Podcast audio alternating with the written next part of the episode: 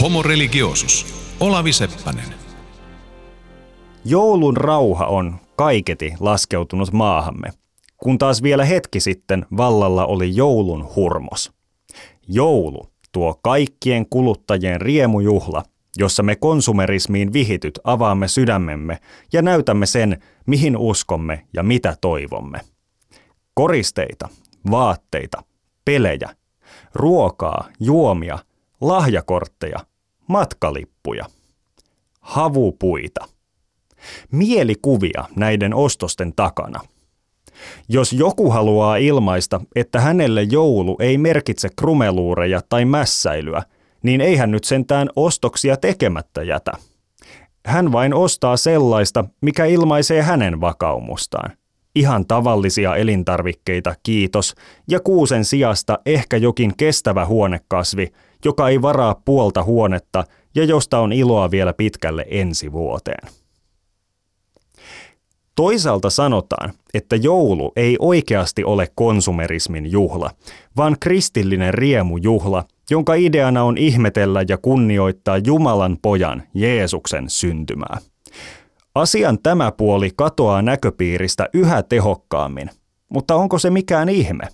Espoon piispan vaalissa tänä vuonna ehdolla ollut Leena Huovinen saattoi olla oikeilla jäljillä sanoessaan, että kirkolla on maailman paras tuote, mutta sen jakelu mättää. Hmm.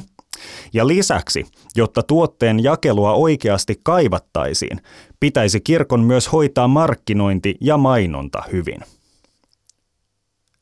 Raamatun uudessa testamentissa, Jaakobin kirjeessä, on kuuluisa väite, että usko ilman tekoja on kuollutta uskoa.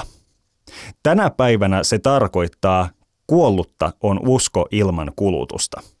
Miten ikinä me uskommekaan, me kerromme sen kuluttajuutemme kautta.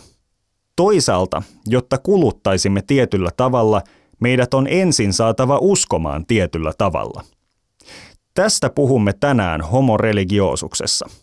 Minä olen Olavi Seppänen ja vieraanani haastattelussa on uskontotieteen väitöskirjatutkija Mikko Kurenlahti Helsingin yliopistosta.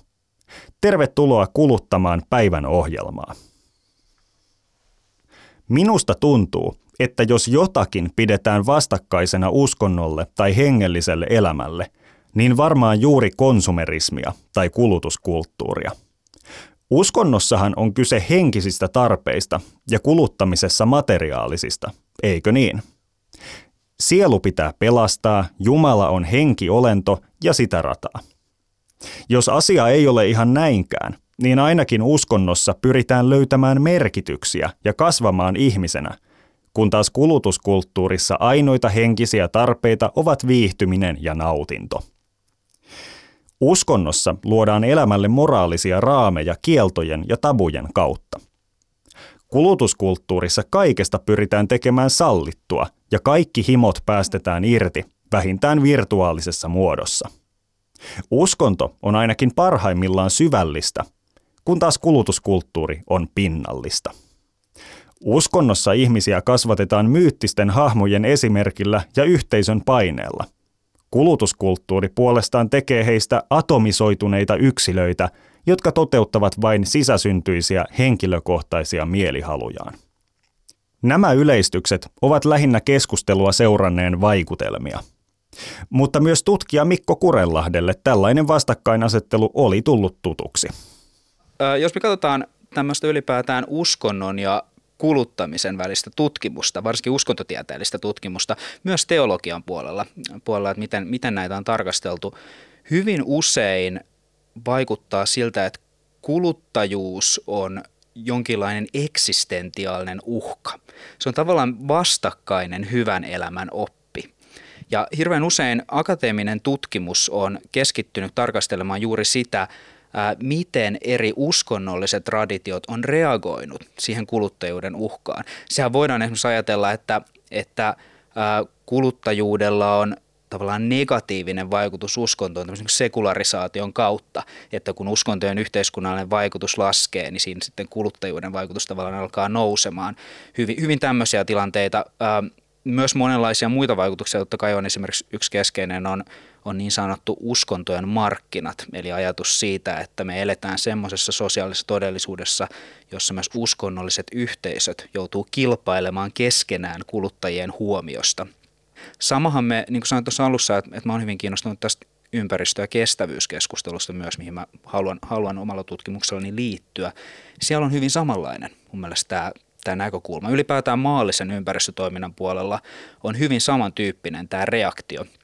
Eli ajatus siitä, että kuluttajuus ja kulutuskulttuuri jollain tavalla esimerkiksi köyhdyttää meidän olemassaoloa, välineellistää meidän suhteita itseemme, toisiimme, luontoon ja tältä kannalta se negatiivisuus puskee päälle. Tämä on jonkinlainen nimenomaan eksistentiaalinen uhka, joka täytyy torjua ja se täytyy jollain tavalla ottaa todesta. Ja mä väitän, että jotta me voidaan tehdä jotain tällaista, meidän täytyy vähän tarkemmin myös ymmärtää, minkälainen se ilmiö on, jota me käsitellään uhkana. Näin siis Mikko Kurenlahti. Tätä jaksoa suunnitellessani luin muun muassa hänen ja Arto O. Salosen kirjoittaman artikkelin Rethinking Consumerism from the Perspective of Religion. Artikkelissa esitettiin, että konsumerismia voisi nimenomaan ymmärtää paremmin, jos sitä lähestyisi uskonnon kaltaisena ilmiönä tai uskonnon käsitettä apuna käyttäen. Mitä tämä tarkoittaa? Onko niin, ettei esitetty vastakkainasettelu konsumerismin ja uskonnon välillä pädekään. Jos pitäisi luonnehtia hyvin yleisellä tasolla, niin mitä konsumerismin uskonnon kaltaisuus tarkoittaa? Tällaisen kysymyksen kanssa meidän pitää varmaan lähteä vähän liikkeelle siitä, että mitä me ylipäätään sitten tarkoitetaan uskonnolla. Mä, mä en esimerkiksi itse en, en päädy määrittelemään uskontoa tai uskonnon kaltaisuutta minkäänlaisena tavallaan yhteytenä jonkinlaiseen niinkään yliluonnolliseen. Mulla on hyvin paljon näkökulma tämänpuoleisessa maailmassa ja siinä, miten ihmiset tässä ja nyt rakentavat sosiaalisia merkityksiä keskenään. Ää, nyt jos me mietitään tästä näkökulmasta, että mitä se uskonto ehkä voisi, sanotaanko, että mitä se tekee, niin mä oon päätynyt ää, uskontososiologisesta näkökulmasta hyvin pitkälti tämmöiseen ajatukseen, että tässä on kyse ää, pohjimmiltaan elämän merkityksen rakentamisesta. Eli nimenomaan ajatuksen siitä, että uskonto on jonkinlaista pyrkimystä vastata tämmöiseen merkityksen ongelmaan. Ää, voisin tähän väliin sanoa, että toi filosofi Frank Martela on, on esimerkiksi sanonut, että ihmiselämä on pohjimmiltaan vastaamista kahteen perustavanlaatuiseen eksistentiaaliseen kysymykseen. Ensimmäinen on se, että miten selviytyä hengissä. Ja kun se täyttyy, niin mikä tekee elämästä elämisen arvoista tietyllä tavalla mä yhdistän uskonnon myös tämän tyyppisiin, hyvin syvästi perustavanlaatuisesti inhimillisiin ää, olemassaolon kysymyksiin. Ja mua kiinnostaa juurikin sitten tässä omassa tutkimuksessa, miten me nyt kuluttajuuden avulla sitten vastataan näihin, mitä ylipäätään meidän olemassaolo tällaisen sosiaalisen kulttuurin keskellä, keskellä tavalla markkinavaltojen määrittämässä todellisuudessa, miten me ollaan tässä olemassa, joka liittyy myös siihen, että miten me vältetään sosiaalista kuolemaa, miten me liitytään yhteen, että me ollaan oikeasti olemassa myös toisillemme tässä todellisuudessa. Ja sitten sen jälkeen, mikä tekee sen, sen todellisuuskäsityksen keskellä elämästä elämisen arvoista. Ja uskonnon kaltaisuus kuluttajuuden, kuluttajuuden kontekstissa mulla linkittyy just tällaisiin kysymyksen asetteluihin. Mä oon hyvin kiinnostunut äh, uskonnon funktionaalisista toiminnoista, eli äh, tavallaan teorioista, jotka kertoo ei niinkään mitä uskonto on, vaan yrittää antaa jotain käsitystä siitä, mitä se mahdollisesti tekee, mihin me uskontoa mahdollisesti käytetään sosiaalisessa ja yksilöllisessä elämässämme. Ja jos mietitään esimerkiksi sosiaalista toimintoa, miten me tämän kuluttajuuden kautta sitten liitytään tällä hetkellä yhteen, miten me rakennetaan jonkinlainen yhteinen maailma, jossa on omanlaisa sosiaalinen järjestys, joka liittyy omanlaissa uskomuksiin ja narratiiveihin, symboleihin, asioihin, joilla me hahmotetaan, mistä tässä elämässä yhdessä jaetussa maailmassa on loppujen lopuksi kyse ja millä tavalla me löydetään siihen sosiaalinen yhteys. On varmasti totta, että konsumerismi ei ole vapauttanut kuluttajia niistä perimmäisistä kysymyksistä, joihin kenties uskonnon kautta on tavattu hakea vastauksia. Mutta silti kuulostaa erikoiselta, että konsumerismi itsessään olisi jollakin tapaa kuin uskonto. Mistä sitten mahtoi tulla ajatus, että sitä voisi tulkita tällä tavalla? Ja kuinka uskontonäkökulman käyttäminen tässä yhteydessä tuntui niin tärkeältä, että siitä on lähtenyt syntymään peräti väitöskirja?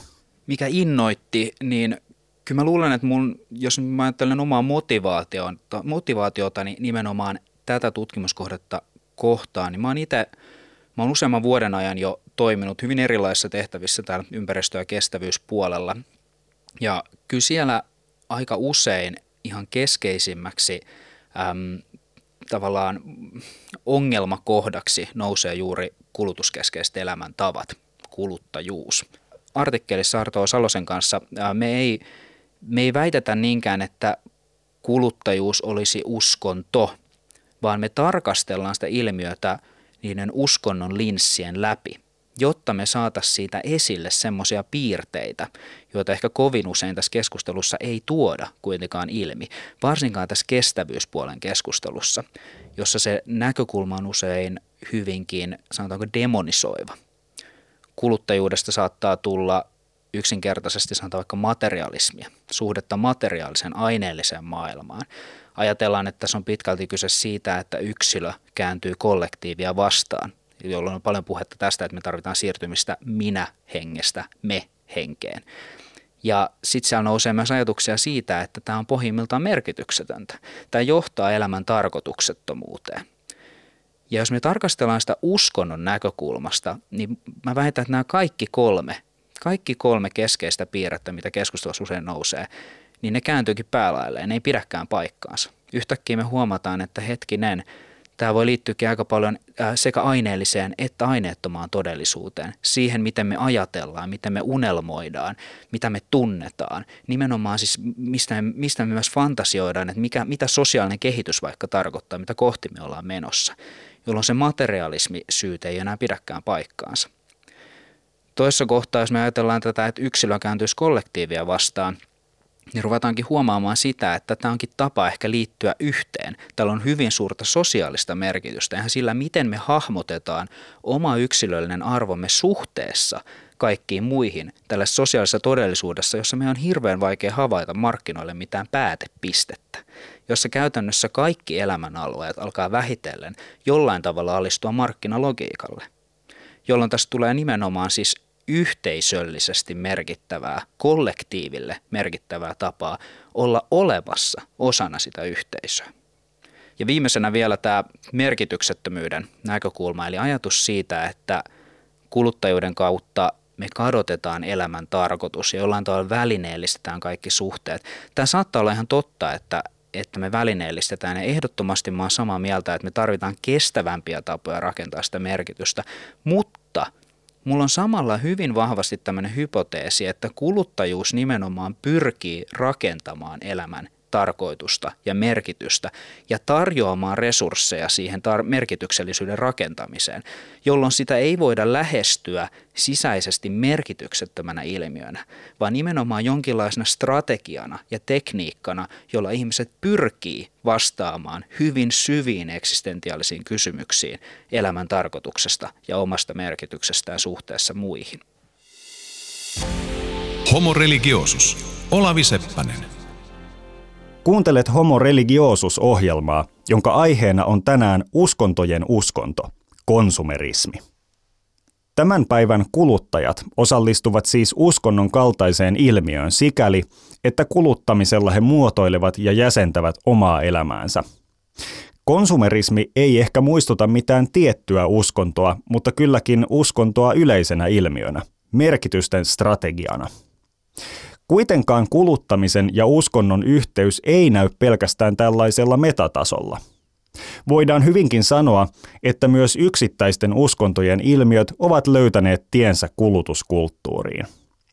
Katsotaan esimerkiksi markkinointia ja brändien rakentamista, jossa lainataan perinteisten uskontojen menetelmiä enemmän tai vähemmän suoraviivaisesti. Lähetystyötä tekevät maailman uskonnot lähestyvät ihmisiä muun muassa vihjaamalla – että näillä on ongelma. Samalla ne esittävät, että tiettyä opetusta seuraamalla ongelman pystyy ratkaisemaan. Miten voisi kuulua vaikkapa kristinuskon perussanoma? Me olemme kaikki syntisiä ja siksi Jumala tuomitsee meidät. Mutta kun pyydämme Jumalalta anteeksi hänen poikansa Jeesuksen nimessä, vapaudumme tuomiosta. Tee sinäkin niin. Entä sitten buddhalaisen opetuksen ydin? Me olemme kaikki kärsimyksen vankeja, eikä mikään elämän tunnekuohu tai saavutus voi vapauttaa meitä. Mutta kun seuraamme Kautama Buddhan esimerkkiä, opimme olemaan haluamatta asioita. Ja silloin kärsimys lakkaa. Tee sinäkin niin. Varsinkin TV-mainokset tuntuvat toistavan samaa muotoa. Tee sinäkin niin. Valaistunut ihminen kohtaa eksyksissä vaeltavan lajitoverinsa, saa tietää, ettei tällä ole kaikki kunnossa ja esittelee sitten tietyn merkkisen tuotteen ratkaisuksi ongelmaan. Lajitoveri huomaa, että homma alkaa toimia. Oli kyse sitten ruoansulatuksesta, siivoamisesta tai juoksemisesta. Halleluja! Mainosten tehtävä onkin saada meidät uskomaan ongelmiin, jotta sitten uskoisimme ratkaisuihin. Eri asia on kuitenkin, uskovatko mainostajat itse niihin ongelmiin ja ratkaisuihin, joita he esittävät kuluttajille. Veikkaisin, että eivät aivan yhtä usein ja yhtä syvästi kuin uskonnolliset julistajat, mutta menet tiedä. Mainoksissa leikitellään paljon mielikuvilla, jotka liittyvät kääntymys- tai valaistumiskokemuksiin.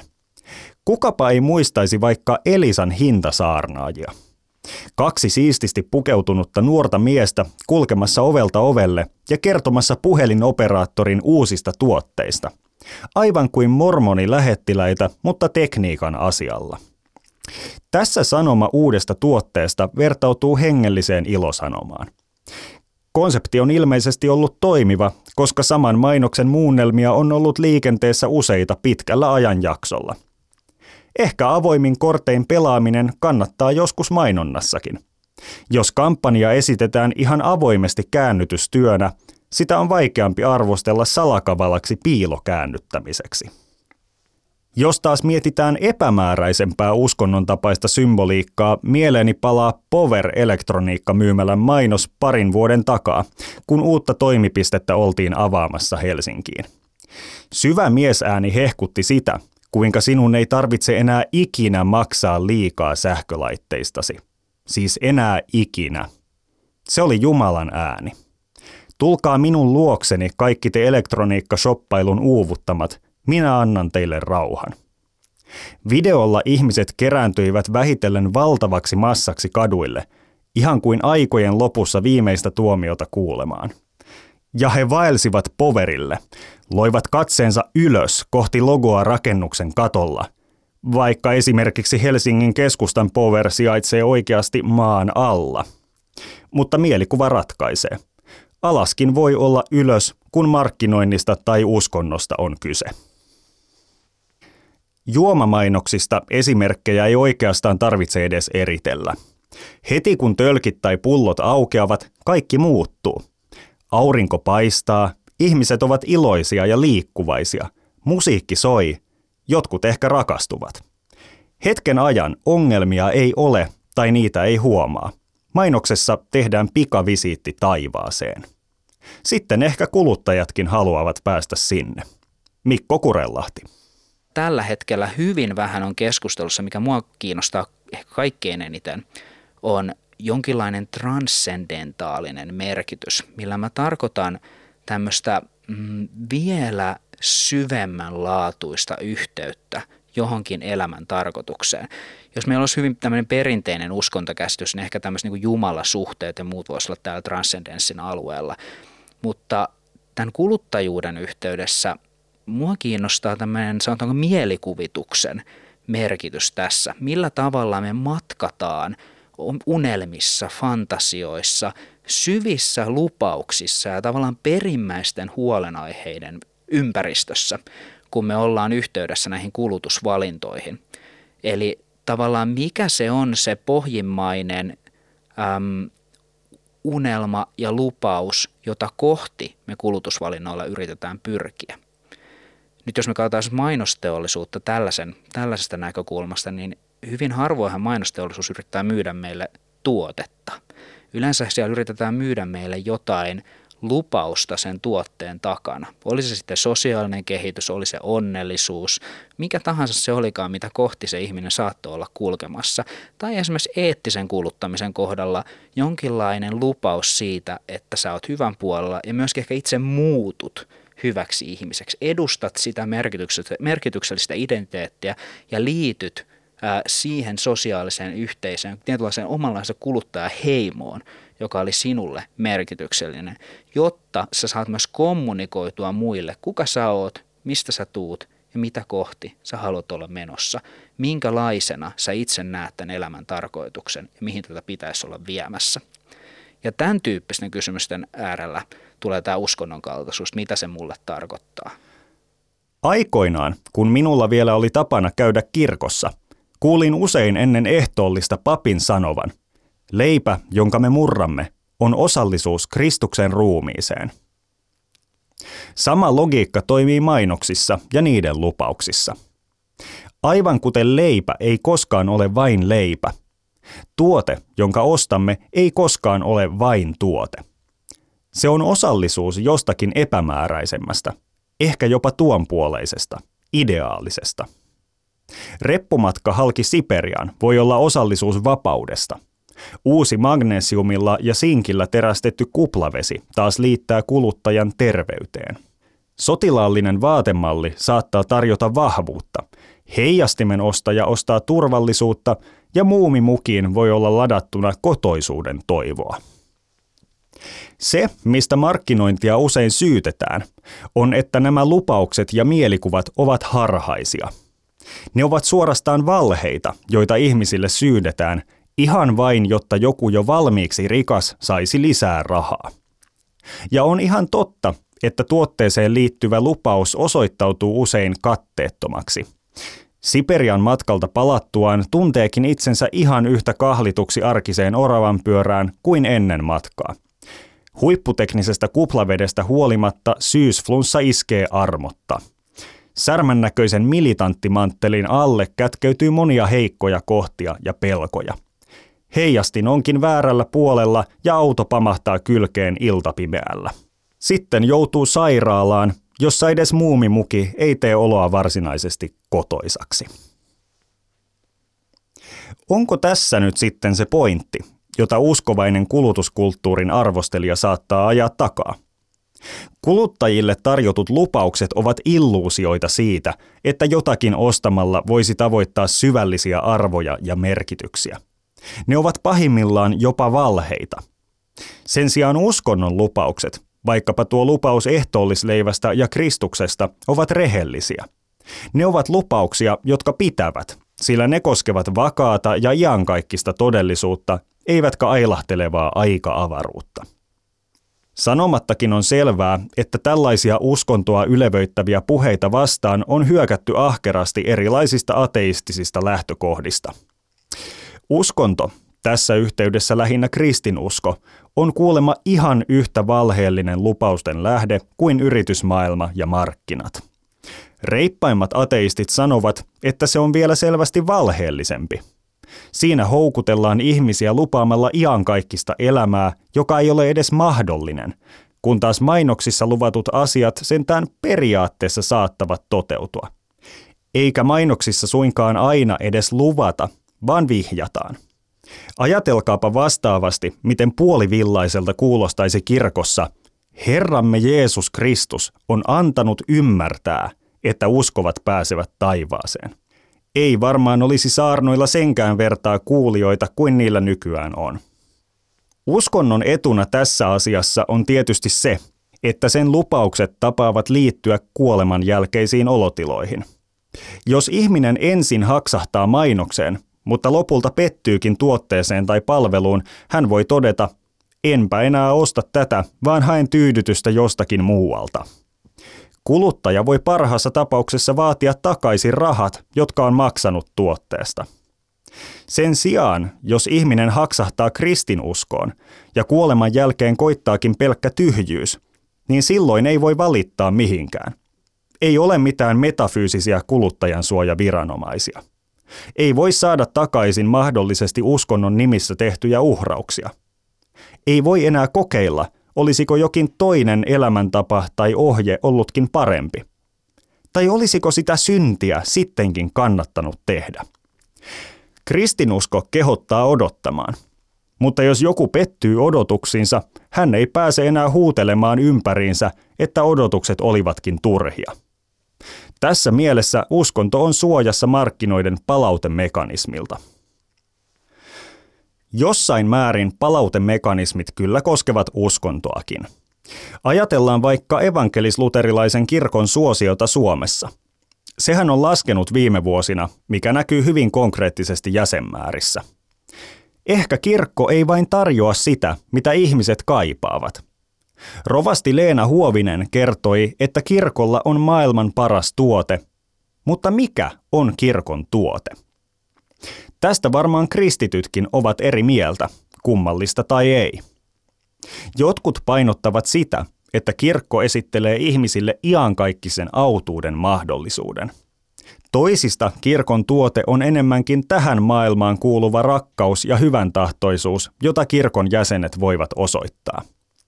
Voisi puhua jumalakeskeisestä ja ihmiskeskeisestä painotuksesta. Oli kirkon tuote mikä oli, mikä sitten tekee siitä maailman parhaan? Onko se paras jotenkin olemuksensa takia vai siksi, että se vastaa niin hyvin kuluttajien tarpeisiin? Yksi ikiaikainen ratkaisu on väittää, että kirkko tarjoaa jotakin, mitä kaikki ihmiset oikeasti tarvitsevat. Kaikki eivät välttämättä vain tajua, että he tarvitsevat sitä, mutta kunnollinen evankeliointi pyhän hengen tuella saa silmät avautumaan. Tämän lähestymistavan ongelma on, että se kuulostaa niin holhoavalta. Se herättää torjuntaa. Älä sinä tule kertomaan minulle, mitä minä tarvitsen. Vielä yksi ratkaisu on sanoutua irti kuluttajuuden ilmiöstä, ainakin retorisesti. Tällöin kielletään ajatus, että kirkolla olisi mitään tuotetta tai että kirkko toimisi vuorovaikutuksessa kuluttajien kanssa – näin esimerkiksi itse kirjoitin tunteikkaassa julkaisematta jääneessä tekstissä viisi vuotta sitten.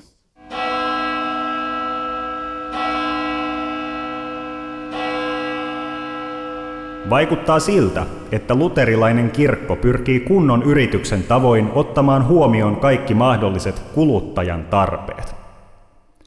Mutta luovuttakoon heti alussa kuluttajan käsitteestä miten ihmisen tarpeet tulisi kristillisessä kontekstissa oikein ymmärtää. Me kristityt uskomme, että ihmisen perimmäisin tarve on Kristuksen kautta päästä Jumalan yhteyteen, eli tulla pelastetuksi Kristuksessa. Asia on näin riippumatta siitä, mitä itse kukin kokee tarvitsevansa eniten.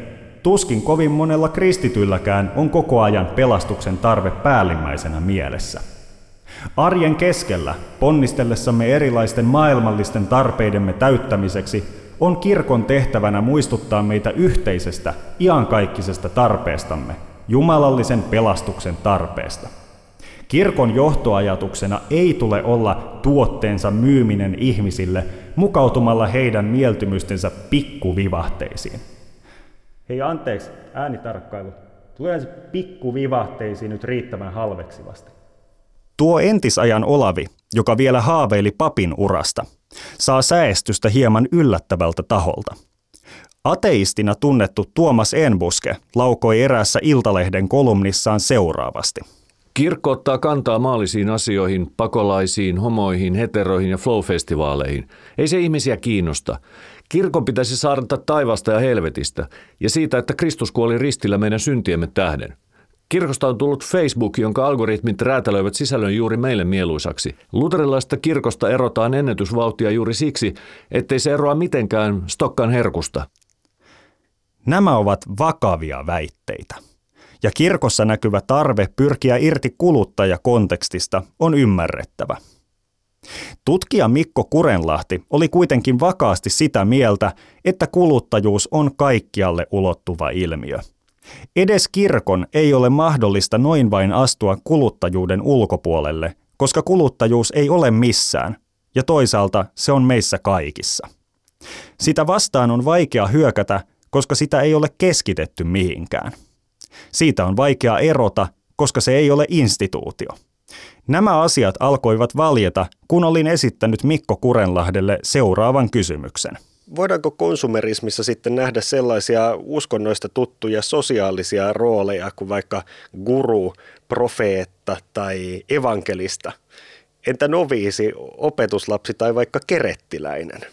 Aika mielenkiintoinen kysymys. Mä luulen taas, että tähän tulee aika monia, monia erilaisia vastauksia, koska kuluttajuudessa on myös äm, se, mikä meidän täytyy heti ymmärtää, että sehän on aika fragmentoitunutta, se on hyvin monialaista. Eli ajatuksena just se, että jos toinen kuluttaa vaikka vegaanisia tuotteita, toinen on hyvin tämmöinen kerskakuluttaja, jollekin joku tietty brändi on hirveän merkityksellinen, joku seuraa nimenomaan kuin esikuvallisen hahmon merkityksiä, esimerkiksi että haluaa pukeutua vaikka, vaikka tietyn, tietyn julkishahmon brändin tuotteisiin, niin niillä on jokaisella tavallaan omanlaisiaan esikuvallisen hahmon omanlaisiaan guruja, omanlaisiaan opetuslapsia, noviiseja ja profeettoja. Eli ajatuksena myös se, että, että ei ainakaan mitään yhtä selkeää, vaan nimenomaan, että tässä on hyvin monenlaisia erilaisia suuntauksia, jotka meidän täytyy ymmärtää mulla nimenomaan ajatuksena itsellä se, että, että äm, No mä otan esimerkin tuossa kesän alussa Kari Mäkinen esimerkiksi, entinen arkkipiispa, evankelisuutelaisen kirkon arkkipiispa, äm, antoi haastattelun Hesarille, jossa hän sanoi, että ä, kirkko ei voi lähteä kosiskelemaan näitä kuluttajasubjektien niin kuin sieluja. Että kirkko ei voi lähteä näitä, näitä tavoittelemaan ja että Jumala esimerkiksi ei ole mikään tämmöinen kuluttajahyödyke, joka voidaan nostaa sieltä hyllyltä. Ja mä aloin tässä just miettiä sitä, että, että tämän sosiaalisen todellisuuden keskellä, missä me eletään, niin – missä on se ei-kuluttajasubjektin sielu? Missä on se, se, joka ei kuulu tavallaan tähän kuluttajien yhteisöön? Eli tästä tulee ongelmaksi nyt se, että, että jos me lähdetään piirtämään siihen rajoja, että me ei kuuluta tähän, me ollaan vastakkaisia tähän. Tämä tulee taas siihen, mitä sä kysyit aiemmin siitä, että, että ymmärretään, että kuluttajasuuskunta on vastakkaisia toisilleen. Niin äh, yhtäkkiä vedetäänkin tiukka raja, että ne kuluttajat on jossain tuolla ulkopuolella ja se kuluttajien maailma on jossain siellä ulkopuolella. Me ollaan sille vastakkainen. Me ollaan jonkinlainen linnake täällä, joka on, on, on siitä, siitä erillinen. Ja näin tämä ei tässä ajassa enää ole. Mielestäni ihan yhtä lailla myös esimerkiksi uskonnot, nimenomaan kuin aiemmin sanoin, niin ne toimii sen saman markkinalogiikan lävistämässä maailmassa kuin kaikki muutkin toiminnot, jolloin he, niitäkin voidaan lähestyä hyvin pitkälti tähän kuluttajuuteen sidoksissa olevina tuotteina omalla tavallaan. Kuten mun mielestä myös jokaista yksilöä meillä on myös hyvin vahva itsensä tuotteistamisen kulttuuri käynnissä. Jos me katsotaan vaikka sosiaalista mediaa, miten siellä esimerkiksi tämmöiset rajat ää, tuottajan, kuluttajan ja tuotteen välillä lähtee olla hyvin häilyviä. Ajatellaan esimerkiksi Tinderiä, miten siellä jokainen tuottaa sen oman kuvansa ja lähtee kuluttajana tekemään hyvin nopeita päätöksiä, jossa se lopullinen funktio on sieltä oikealle vai vasemmalle, mutta kuitenkin, että kuluttaa niitä kuvia ja samalla itse tuotteistuu omana kuvanaan. Eli tämä on hyvin, hyvin vaikeasti hahmotettu, hyvin moninainen ja monialainen laaja ää, verkko erilaisia toimintoja. Joten jos me lähdetään katsoa sosiaalisia rooleja, niin se riippuu hyvin pitkälti siitä, minkälaista identiteettiä tämä hahmo rakentaa, eli siis itse, itse tuotteena, minkä, miten, miten henkilö rakentaa itsestään merkityksellistä, mä sanoisin ihan tuotetta, jonka arvo myös tunnustetaan. Ja ketkä siinä sitten on esikuvia, että se pääsee kohti, vähän lähemmäksi kohti sitä päämäärää, mitä hän itse elämässään tavoittelee. Sanotaan vaikka, miten, miten seuratut jalkapalloilijat saattaa tietynlaisia kenkiä, esimerkiksi Naikin kenkiä tai muita, esittää, että tässä ne on. Näillä sä saat yhteyden tähän meidän maailmaamme. Tässä on jonkinlainen, mitä minäkin promotoin ja kato, mä käytin niitä viime pelissä, hyvin meni. Niin omalla tavallaan tässä myös myydään niitä unelmia ja lupauksia, että jonkinlaisia, jonkinlaisia äm, yhteyspisteitä. Tämä on sama kuin esimerkiksi fanikulttuurissahan on tämä hyvin vahvasti läsnä. Ja siinähän näillä on näillä hahmoilla jonkinlainen, ää, tässä on, onko se sitten evankelista vai, vai guru vai minkä tyyppi, mutta on, on omanlaissa rooli, jolla on myös näitä seuraajia, jonkinlaisia opetuslapsia kohti sitä lupausta, minkä kanssa ollaan tekemisissä – Mä sanoisin, että tämän järjestelmän sisällä ei ole kuitenkaan kerättiläisiä.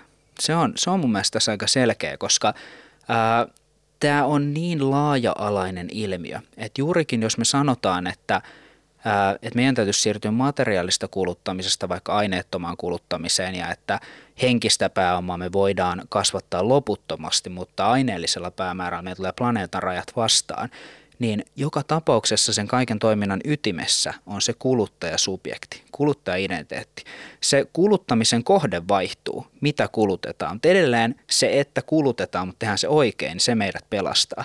Ja jollain tavalla siinä on koko ajan se, ää, se sama toimintalogiikka, eli tietyllä tavalla sitä kuluttajuuden valtaisaa arvoa sen merkityksen, merkityksen rakentamisessa ei oikeastaan kyseenalaisteta eikä sitä välttämättä myöskään tarvii ehkä kyseenalaista. Tämä on myös yksi sellainen, mitä mä tällä hetkellä kovasti pohdin, että pitäisikö se nimenomaan vaan pystyä ottamaan haltuun, nimenomaan hyväksyä, että tällainen järjestelmä on olemassa ja suunnata se vaan oikeimmille reiteille. Mutta tämä täytyy silti ymmärtää, että mikä siellä on siellä pohjalla. Mä voisin tähän ottaa myös äh, tämmöisen analogian tai ajatuksen John Hickiltä, uskonnon filosofilta, joka aikanaan teoretisoi, että, että loppujen lopuksi jokaisen uskonnon keskuksessa, siellä ytimessä, on jonkinlainen transformaation prosessi, jonkinlainen pyrkimys muuttaa itseä kohti niitä ää, vaatimuksia, mitä se uskomusjärjestelmä ää, määrittää tarpeellisiksi, jotta saavutetaan jonkinlainen pelastus tai vapautus, jonkinlainen lopullinen päämäärä. Ja mä väitän, että kuluttajuuden ytimessä on tämmöinen hyvin samantyyppinen transformaation prosessi. Jollain tavalla jokainen kuluttaja on matkalla kohti jonkinlaista täydellistymistä, jonkinlaista itsensä muuttumista kohti jotakin. Ja me ollaan tällä hetkellä tämän prosessin kanssa hyvin paljon tekemissä sitten taas markkinalogiikan ja tuotteiden ja palveluiden ja ylipäätään tämän kuluttamisen kanssa. Eli jollain tavalla juuri kun me kulutetaan – tavaroita, jotka on sen meidän oman reitin varrella meille merkityksellisiä, niin me otetaan tavallaan askelia kohti jotakin. Ja jos me katsotaan vaikka julkiskulttuuria, missä tämä transformaatio on jollain tavalla jo tapahtunut. Jollain tavalla tässä on kyse siitä, että nämä hahmot aiemmin saattoi olla ihan kuin kuka tahansa meistä, mutta omalla tavallaan he ovat tämän elämän aikana saavuttaneet jonkinlaisen aseman, jossa he ovat nousseet sen harmaan massan yläpuolelle, jossa heidät arvostetaan jonkinlaisena erityislaatuisina heimon jäseninä ja he saavat hyvin paljon siitä huomiota. Ja se on hyvin hyvin yhteen liittynyt kaupallisen logiikan kanssa, koska julkisuushan meillä tällä hetkellä on myös hyvin kaupallisessahan on, siinähän on kyse hyvin paljon myös siitä, että henkilö brändätään, työ, tuotteistetaan ja myydään yleisölle ja sieltä hankitaan yhteyttä. Tämä, niin tämä transformaation prosessi kaiken ytimessä, se on mun mielestä mielenkiintoinen, se on hyvin vähän tutkittu ja se on siellä keskuksessa. Eli jos me lähdetään kysymään, että kuka on noviisi, kuka on opetuslapsi, kuka on guru, niin meidän täytyy itse myös ymmärtää, mikä se on meidän jokaisen ytimessä. Miksi minä kulutan niin kuin kulutan ja mitä se mulle tarkoittaa. Minkälaista transforma- transformaation prosessia kohti mä olen omassa elämässäni tällä hetkellä matkalla. Jos me saadaan siitä kiinni, niin me ehkä myös ymmärretään, mikä merkityssisältö sillä kuluttamisella meille on. Kulutuskontekstissa ei ehkä voidakaan nimetä mitään sellaista, mitä kaikki tarvitsevat. Ei mitään transformaatiota, joka kaikkien olisi käytävä läpi toteutuakseen ihmisinä. Voidaan pyrkiä siihen, että kaikki kokisivat tarvitsevansa jotakin, vaikkapa nyt tuota kirkon tuotetta. Mutta siihen ei liene muuta tietä kuin todella osaava markkinointi ja hyvä tuuri. En tiedä, Mistä kertoo kirkosta kantautuva haikailu tuotteistumisen, kuluttajuuden ja muun sellaisen ulkopuolelle? Onko se kaipuuta vanhaan autoritääriseen aikaan, jolloin kirkon edustaja yhdessä sotilasmahdin kanssa saattoi kertoa ihmisille, mitä nämä todella kaipasivat? Tuskinpa näin oli ainakaan tuossa Kari Mäkisen tapauksessa. Mutta mikä olisi todellinen vaihtoehto? Homo religiosus. Olavi Seppänen. Kuuntelet Homo Religiosus-ohjelmaa. Tänään puhutaan kuluttajuudesta, jonka kautta nykymaailmassa luodaan ja viestitetään elämän merkitystä. Kulutusyhteiskunnan liberalismissa on kysymys siitä, että ihminen ainakin kokee valitsevansa henkilökohtaisesti ja arvioi itse niitä etuja, joita omilla valinnoillaan ajaa. Kieltämättä helposti iskee sellainen tunne, että uskonnon aika on tämän myötä ohi. Tällainen tunnehan kielii lähinnä mielikuvasta, jossa uskonto kuuluu johonkin avoimesti autoritääriseen tai kollektivistiseen yhteiskuntaan. Mikko Kurenlahti korosti edellisessä vastauksessaan konsumerismin minäkeskeisyyttä. Kuka on minun guruni? Mikä on minun muodonmuutokseni? Hän oli kuitenkin myös sitä mieltä, että tämä ei lopeta ihmisen tarvetta eikä mahdollisuutta kuulua yhteisöön. Teidän artikkelissa Arto Salosen kanssa kirjoitatte, että konsumerismia pidetään usein virheellisesti yksilön korostamisena yhteisöä vastaan sekä ilmiönä, joka johtaa yleiseen tarkoituksettomuuteen. Mutta miksi näin ei sitten olisikaan syytä ajatella? No, tässä on paljon tullut tämän keskustelun aikana esille nyt tämä mm, sosiaalinen merkityksellisyys. Eli ensinnäkin täytyy nyt huomioida se, miten vahvasti ihminen on sosiaalinen eläin. Miten tärkeää meille on se, että me liitytään yhteen. Ja mä itse en jotenkin näe, että, että me oikeastaan tämmöistä niin kuin, kun puhutaan perimmäistä huolenaiheesta ja elämän merkityksestä, niin se ei ole asia, mitä me voidaan jollain tavalla varmistaa kokonaan itse – vaan me tarvitaan sille myös ulkoista hyväksyntää. Eli yksilö etsii jatkuvasti myös muiden katsetta sille, että minä olen tunnustettu jäsen tässä yhteisössä ja että mulla on arvoa, jolla se tapahtuu myös sen logiikan varassa, jolla me ollaan totuttu yhteisönä arvoa antamaan.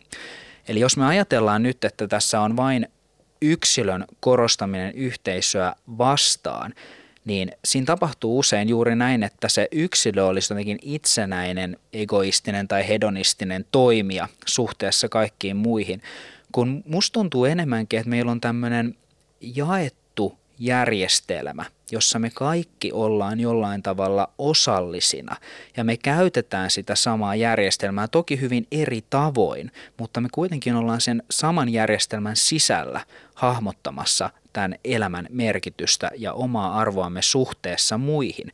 Eli se, se yksilö on tämän järjestelmän kautta nimenomaan liittynyt siihen yhteisöön, liittynyt muihin. Se rakentaa omaa merkityksellistä identiteettiään – suhteessa siihen sosiaaliseen ympäristöön, jossa hänen elämänsä tapahtuu, jossa hän hahmottaa, että tämä on tämän kaiken tarkoitus ja tätä kohti mä oon menossa. Esimerkiksi mä vähän aikaa sitten oli, tai ei kovin kauan sitten, tuolla kirkossa ja kaupungissa oli Ville Rannan sarjakuva, jossa, jossa tota, ää, Jumala lähettää enkelinsä ää, pysäyttämään ilmastonmuutosta. Muista kuinka monta kymmentä tuhatta heitä lähti sinne huutamaan, että lopettakaa kuluttaminen ja palas takaisin, että mikään ei muuttunut ja Jumala ihmettelee, että mä unohdin, että mä loin ne niin tyhmiksi. Niin tavallaan niin kuin tästä näkökulmasta musta tuntuu, että ei tässä, tässä niin kuin ohitetaan nyt se pointti. Että ei tässä ollut kyse siitä, että oltiinko tyhmiä vai eikö oltu tyhmiä, vaan kyse on just siitä, miten vaikeaa on irtautua tällaisesta merkitysjärjestelmästä, koska se yksilö on kiinni siinä yhteisössä ja ymmärtää itsensä ensisijaisesti sen yhteisön jäsenenä, ja se yhteisö koostuu kuluttajista. Ja tämä on se merkitys. Tämä itse asiassa johtaa myös suoraan siihen, että miksi tämä, on, miksi tämä ei ole mun mielestä tarkoituksetonta. Ää, eli tässä on, tässä on monia merkityssisältöjä, mitä tähän liittyy, mitä täytyy myös ymmärtää. Ja se on vähän vaarallista puhua tästä, että olisi pelkästään tarkoituksetönta ja merkityksetöntä, koska silloin me nimenomaan ohitetaan tämä pointti, mitä mäkin tässä yritän tuoda päivänvaloon. Eli me yhtäkkiä nähdäänkin se, että tämä olisi jotain, mistä me vaan luovutaan, koska se ei oikeastaan tarkoittanut meille yhtään mitään. Jolloin jos se asia ei olekaan näin, jos se onkin jotain paljon merkityksellisempää, niin me ei tätä kautta tulla ehkä saavuttaa koskaan minkäänlaista ratkaisua siihen tilanteeseen, ennen kuin meillä yhtäkkiä loppuukin aika kesken.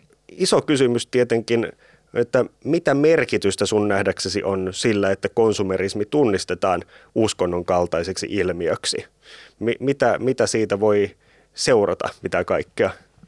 Ähm, meillä on aika pitkälti ähm, semmoinen käsitys, että, että meidän moderni maailmamme on hyvin fragmentoitunutta, on hyvin yksilökeskeistä ja tietyllä juurikin sosiaalista kohesiota ja järjestystä ää, luovat rakenteet alkaa jollain tavalla murtua. Eli tämmöinen niin kuin yksilöllisten halujen ja muiden, muiden tämmöisten persoonallisten ää, impulssien rooli on niin kuin räjähtänyt, että se on se, mikä on, mikä on tässä kaiken, kaiken ytimessä.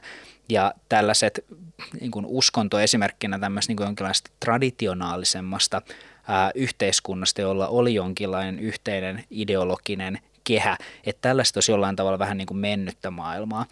Ja musta tuntuu, että, että tästä näkökulmasta, jos me lähdetäänkin tarkastelemaan, että onko näin, niin tämä uskonnon kaltaisuus konsumerismissa ehkä, ehkä paljastaa vähän enemmän sitä, miten meillä edellään, edelleen on tällainen hyvin kokonaislaatuinen, kokonaisvaltainen ja ihmisiä kokoon tuova merkitysjärjestelmä ja strategia, joka ehkä mun hypoteesi on, että se oikein se vaikuttaisi siltä, niin kuin se olisi fragmentoitunut. Se antaa kuvan siitä, että, että se olisi jollain tavalla fragmentoitunut, että sillä ei olisi mitään keskusta, koska sen hyvin tärkeä funktio on tuottaa yksilölle käsitys autonomisesta valinnasta.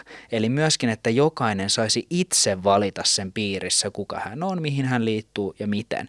Jolloin se ydin on mun mielestä siellä olemassa. Se pyörii jollain tavalla sen samantyyppisen logiikan ympärillä, mutta sen ytimen olemukseen sisältyy tämä ää, tavalla niin fragmentoitunut, fragmentoitunut luonne. Eli se, se liittyy, liittyy kuitenkin edelleen tämmöiseen ää, laajempaan ilmiöön kuin yleensä. Ja mua kiinnostaisi nyt, koska tämä vaikuttaa siltä, että meillä on tämmöinen hyvin nopeasti myös globalisoituva ilmiö, joka ei jollain tavalla ähm, niin kuin tottele tämmöisiä perinteisiä vaikka maantieteellisiä ja kulttuurisia rajoja, vaan leviää hyvin pitkälti ihan niin kuin riippumatta paikasta, varsinkin koska me eletään niin vahvan digitalisoituneessa media, mediakulttuurissa, jossa tieto ja ihanteet ja roolimallit ja ä, tavat elää leviää ihan eri tavalla ympäri maailmaa, niin meidän täytyisi tässä samalla sen takia mun mielestä ymmärtää se kokonaisvaltaisuus ja merkitys, joka siinä järjestelmässä on. Se on mielestä tärkeä, koska samalla jos me juurikin mennään siihen kritiikkiin, mitä kuluttajatta kohtaan esitetään, niin se alkaa ehkä näyttää – liiankin yksinkertaiselta. Siinä on tietynlaista pinnallisuutta usein mukana. Ja mä haluan tavallaan murtaa sen läpi tässä ja mä koen, että tämä uskonnon kaltaisuus on siihen aika hyvä työväline. Olemme kuulleet, että kuluttaminen on jotakin muutakin kuin aivotonta tuhlaamista, johon ihmiset on masinoitu kuin robotit. Se on muun muassa identiteetin ja sosiaalisten yhteyksien rakentamista, jopa elämän merkityksen rakentamista. Vähän niin kuin uskonto, kieltämättä. Viimeisenä isona kysymyksenä minulle tuli kuitenkin mieleen, onko tämä lainkaan uusi ilmiö. Eikö ruuan ja vaatteiden valitsemisella ole ennenkin ilmaistu sitä, keitä me olemme ja keitä ovat muut? Ja eikö niillä ole julistettu myös uskoa ja arvoja?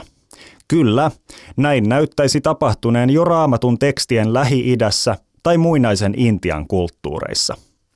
Mutta ei kai siellä mitään konsumerismia tai kulutuskulttuuria ollut. Sehän on moderni ilmiö. Miten sitten kulutusvalintojen merkitys ihmiselämässä on muuttunut matkalla muinaisajoista nykypäivään? Mikko Kurelahti. Joo, tämä on ihan totta ja hirveän tärkeä huomio mun mielestä, että me ei myöskään paineta tässä mikään ihan täysin modernin ilmiön kanssa. Että tämä on jollain tavalla osa sitä, mitä on olla myös ihminen, koska jos me pysähdytään miettimään, niin mehän ei ikinä päästä eroon kuluttamisesta. Se on jollain tavalla ihan sisäänkirjoitettu siihen, millä tavalla ihminen on olemassa tässä maailmassa. Me ollaan koko ajan kuluttavassa suhteessa ympäristöömme jollain tasolla. Kysyä enemmän siitä, minkälainen se on. Jos me nyt mietitään keskeisimpiä eroja, mä otan nyt esimerkiksi nyt sosiaalisen statuksen tässä yhteydessä esimerkiksi, ähm, jos me katsotaan kuninkaita ja ylipäätään, ylipäätään tämmöisiä sanotaanpa juurikin niin heimon ylimpiä hahmoja, niin hehän ovat aina pukeutuneet hyvin, tai ylipäätään, että heidän elämänsä on, on verrattuna tämmöistä niin aika luksuselämää useinkin. Saattaa olla, olla, että on nimenomaan kultaa ja hienoja vaatteita ja, ja ei asuta missään ihan peräkylän huonoimmassa talossa. Ää, eli jollain tavalla esimerkiksi tämä kulut, kulutustavat ja kuluttaminen on aina ollut sidoksissa siihen kuka ihminen on ja, ja mikä esimerkiksi on se sosiaalinen status. Se, mikä tässä on nyt isosti muuttunut, on tämän tilanteen neuvoteltavuus. Tällä hetkellä sosiaalinen statushan on hyvin pitkälti ostettavissa oleva asia. Se on hyvin pitkälti neuvoteltavissa olevaa. Eli, eli juurikin semmoinen vapautuminen, jos me ajatellaan, ajatellaan näitä traditionaalisia yhteiskuntia, missä on ehkä kuitenkin vahvemmin ollut tietty sosiaalinen järjestys, että esimerkiksi perimä tai sukupuoli tai ylipäätään, ylipäätään se, että, että kuka sä olet, missä sä olet, milloin sä olet, on vaikuttanut myös siihen, minkälainen tulevaisuus sulle on pääosin mahdollinen, niin me ollaan tavallaan ajettu tällaiset järjestelmät alas missä on myös monia hyviä puolia. Se on nimenomaan se, joka esimerkiksi mahdollistaa sukupuolten tasa-arvon, se mahdollistaa demokratian, se mahdollistaa nimenomaan sen, että kaikilla on oikeus hakea sitä merkityksellistä elämää ja tavoitella sitä. Ihmisoikeudet ja kaikkihan perustuu nimenomaan siihen, että ihmisellä riippumatta kuka hän on, missä hän on, on jonkinlainen tasa-arvoinen oikeus elää sitä hyvää elämää. Eli tämä ei, tätä ei pidä ymmärtää myöskään, että tässä on pelkästään niin negatiivisia kehityskulkuja, tässä on hyvin paljon myös hyvää. Mutta samalla siinä rinnalla kulkee juuri tämä neuvoteltavuus, eli kenellä on pääsy niihin resursseihin, jotka mahdollistaa sen sosiaalisen statuksen. Mä ehkä myös mä jossain vaiheessa mietin, tämä on ihan tämmöistä spekulatiivista ajattelua tähän, tähän mutta siis jos nyt ajatellaan, niin puhuin, puhuin tota henkilön kanssa, joka oli muutamankin vuoden asunut, asunut hyvin köyhillä alueilla Afrikassa ja, ja tota, heillä oli siellä pyhät joka oli, että ympärillä oli savimajoja ja oli, oli siis tämmöistä niin hyvin, hyvin niin kuin yksinkertaista asumusta, mutta se pyhättö oli hyvin hieno ja se oli hyvin semmoinen äh, koristeltu ja arvokas ja oli aivan selkeää, että ei sinne kukaan ihminen mene asumaan esimerkiksi. Se on varattu jollekin aivan muulle. Ja näihin, jos me katsotaan esimerkiksi kirkkorakennuksia, jotka on saatettu hyvinkin pukea kultaan ja koristeluihin hyvinkin yksinkertaisen aikana, mutta että siellä sillä materiaalilla tavallaan on haluttu myös ilmaista sitä syvää hengellistä arvoa, joka sillä paikalla esimerkiksi saattaa olla. Eli se heijastaa, symboloi tietyllä tavalla sitä kunnioitusta ja arvokkuutta, kaikki aika erottaa sen muusta maailmasta. Ja se on tavallaan, tai mä ymmärrän sen ainakin näin, että ensin siellä on se hengellinen arvo, jota yritetään kuvittaa sillä suurella aineellisella vauraudella esimerkiksi, ää, tai, tai ylipäätään jollain loistolla, joka erottaa sen ää, arkielämästä. Ja onko meillä nykyään tapahtunut tavallaan toisin päin? Onko meillä tapahtunut nyt sitten näin, että me ensin yritetään tavallaan vuorata itsemme sillä, mikä me nähdäänkään arvokkaana, jotta me saavutetaan se joku syvä henkinen merkitys, jotta me saavutetaan se joku syvyys. Eli ei niinkään, totta kai siinä myös ilmastaa niitä omia arvoja ja muita, mutta jollain tavalla jopa sillä, että me ensin otetaan se symboloiva asia haltuumme, niin sen kautta me astutaan lähemmäs sitä arvoa, mitä me tavoiteltiin. Eli onko se tapahtunut juurikin myös, myös tämmöinen äm, niin kuin, äm, ulkoistamisen prosessit, nämä eksistentiaaliset resurssit ei enää olekaan niin, että ne heijastaa sitä, ketä me ollaan, vaan me pyritään niiden avulla tulee sellaisiksi, mitä me pyritään olemaan. Homoreligiosuksen kausi lähenee päätepistettään. En siis tarkoita eläinlajia, vaan ohjelmaa. Otsikkomme kertoo kaiken. Siinä on latinaksi sanat ihminen ja uskonnollinen tässä järjestyksessä. Ensisijaisesti tämä on antropologinen ohjelma, jossa tehdään katsauksia ihmisiin, inhimilliseen ajatteluun ja käyttäytymiseen. Uskonnollinen on keskeinen sana, johon palataan uudelleen ja uudelleen. Se on myös epämääräinen merkityskenttä. Uskonnollisen elämän kirjo muodostuu monista eri ilmiöistä, joita käytännössä aina löytää myös niin sanotusti ei-uskonnollisesta maailmasta.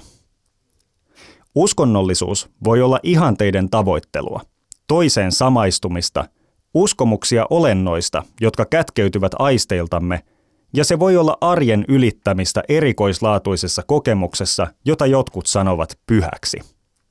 Uskonnollisuus voi olla erilaisuuden pelkoa, syrjintää ja väkivaltaa. Se voi myös olla asioiden kuvittelemista sen takia, että olisi vaarallista tai sietämätöntä jättää kuvittelematta niitä. Ja melkein aina uskonnollisuuteen kuuluu iskeviä tarinoita, jotta todellisuus vaikuttaisi selkeältä eikä sekavalta. Koska homo sapienseiksi kutsutut olennot yleisesti harrastavat edellä mainittuja asioita, homo religiosuskin voi tarkoittaa samaa eläinlajia, yksinkertaisesti nykyihmistä. Millä tavalla itse kukin tuokaan lajiolemustaan esiin? Tämän päivän yhteiskunnassa se tapahtuu monella tapaa kuluttajuuden kautta. Kuluttaminen ja usko ovat yhdistyneet niin saumattomasti, että konsumerismi tai kulutuskulttuuri muodostaa eräänlaisen uskontojen uskonnon. Miten James Bondin myytti omaksutaan? Miten uuden tekniikan vieroksuntaa tai tekoälymessiaan odotusta ilmaistaan? Entä miten rock- ja popjumalia palvotaan tai miten terveellisyyden taivaita tavoitellaan? Sopiva vastaus kaikkiin kysymyksiin on tietyillä kulutusvalinnoilla. Myös perinteisesti uskonnoksi ymmärretty elämä, kuten kirkollinen toiminta, näyttäytyy yhä enemmän kulutusvalintoina markkinoilla, joilla palveluntarjoajat kilpailevat kuluttajien ajasta.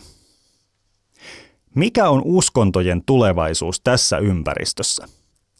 Osittain olen välttänyt uskontoja koskevaa puhetta ja koettanut korostaa sanaa uskonnollisuus. Uskonnot voivat kuihtua. Ne voivat myös ikään kuin liueta, purkautua ja sulautua toisiin ilmiöihin. Se ei silti tarkoita, että uskonnollisuus häviäisi. Se voi elää muissakin ympäristöissä kuin virallisissa uskonnoissa – Titus Helm kylläkin korosti hyvin, että uskonnollisuuden leimaa ei kannata väkisin lyödä joka paikkaan. On välillä syytä kysyä ihmisiltä itseltään, ovatko he mielestään uskonnollisia vai eivät. Monissa kulttuureissa ei kuitenkaan ole ollut käsitettä uskonto, vaikka arkipäivään olisikin kuulunut jumalia, henkiä, pyhiä asioita ja seremonioita. Tässä ilmenee pieni ongelma – Tarkoittaako sanan puuttuminen, että elämä ei sitten ole uskonnollista? Asiaa voi jäädä pohtimaan vaikka seuraavan historiallisen esimerkin valossa. Kun kristinusko aikoinaan levisi Ruotsiin, vanha germaaninen uskonto ruvettiin tuntemaan sanaparilla fornsidr, eli yksinkertaisesti vanha tapa. Ehkäpä tuo paljon puhuttu konsumerismi on jotakin vastaavalla tavalla epämääräistä – ei niinkään uusi uskonto, vaan uusi tapa. Homo religiosus. Olavi Seppänen.